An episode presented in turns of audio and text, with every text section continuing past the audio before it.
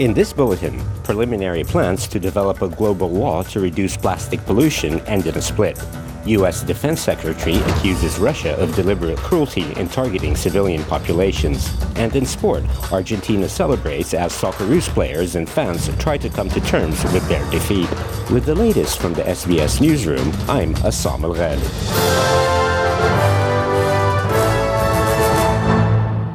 Countries are divided following the first round of negotiations on a global treaty to curb plastic pollution as the UN talks close in Uruguay. More than 2,000 delegates from 160 countries met for the first of five sessions aimed at crafting the first legally binding agreement by the end of 2024. But countries were split on whether the goals should be global and mandatory or voluntary and country led.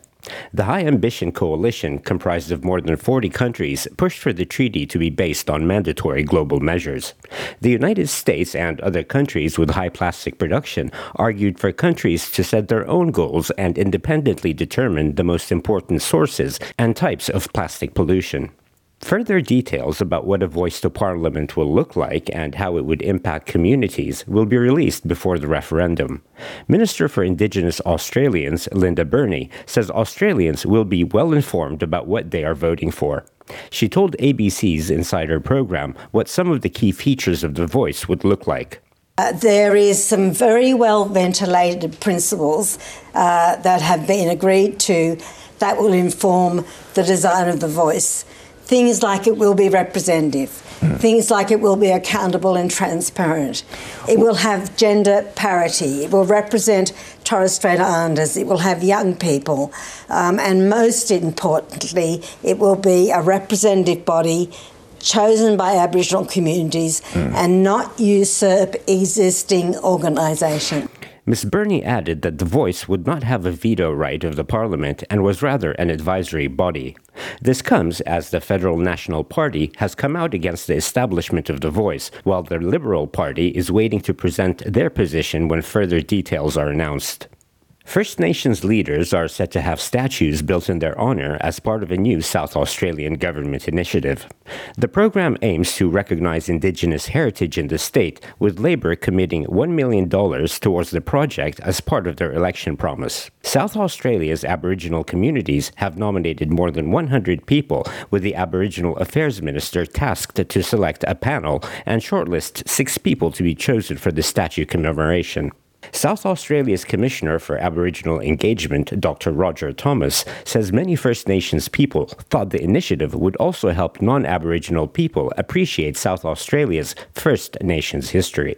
Other elders are worried about the plan, fearing statues aren't culturally appropriate or that honoring individuals fails to recognize the importance of community in Aboriginal cultures. The government is set to review the plan and consider recommendations, according to the Minister for Aboriginal Affairs.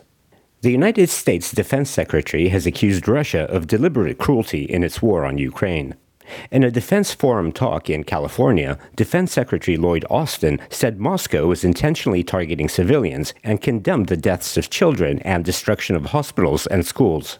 He said Mr. Putin's war is not the result of NATO expansion, but rather the cause of it. A member of the UN Security Council is waging war to deny democracy to more than 43 million people.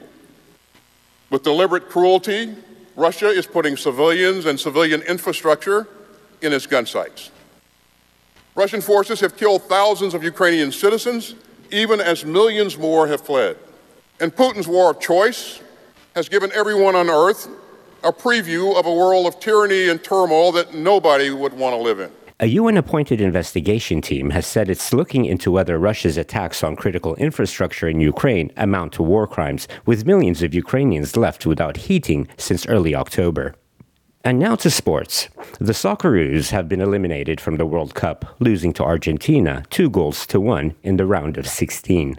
Argentina controlled most of the game with superstar Lionel Messi outstanding. He made it 1 0 in the 35th minute. Julian Alvarez made it 2 0 in the 57th minute after Socceroos goalkeeper Mat Ryan was pressured into a horror mistake.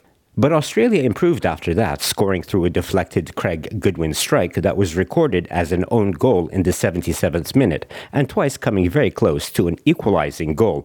Socceroos defender Harry Souttar says he feels a mixture of disappointment at losing and pride at what Australia achieved at this World Cup. I think you've seen how much means to us, how much effort we put in. Um, and yeah, listen, we took it took it right to the end. Um, what can I say? They're a world class team. Um, simple as that. If they've got world class players that can can turn it on an instant, like you seen with the first goal. Um, so yeah, listen, we're, we're absolutely gutted. Uh, we're so disappointed, um, but I think we can be proud of ourselves in the journey that we've had. And as the Socceroos come to terms with their defeat, midfielder Jackson Irvine says he's proud the team gave their full commitment to the game. Irvine was emotional when he told SBS how it felt to know they had the massive support of fans back in his home city of Melbourne. When the dust settles on, you know, the obviously raw emotions of losing the game, and we kind of have time to process probably um, the magnitude of what we've achieved here in this tournament. Um, yeah, seeing those scenes, as you say, in my home my hometown. Um, yeah, so immensely proud of every single player. We, we gave every inch of ourselves during this tournament. With the latest from the SBS newsroom, I'm Assam Al Ghadib.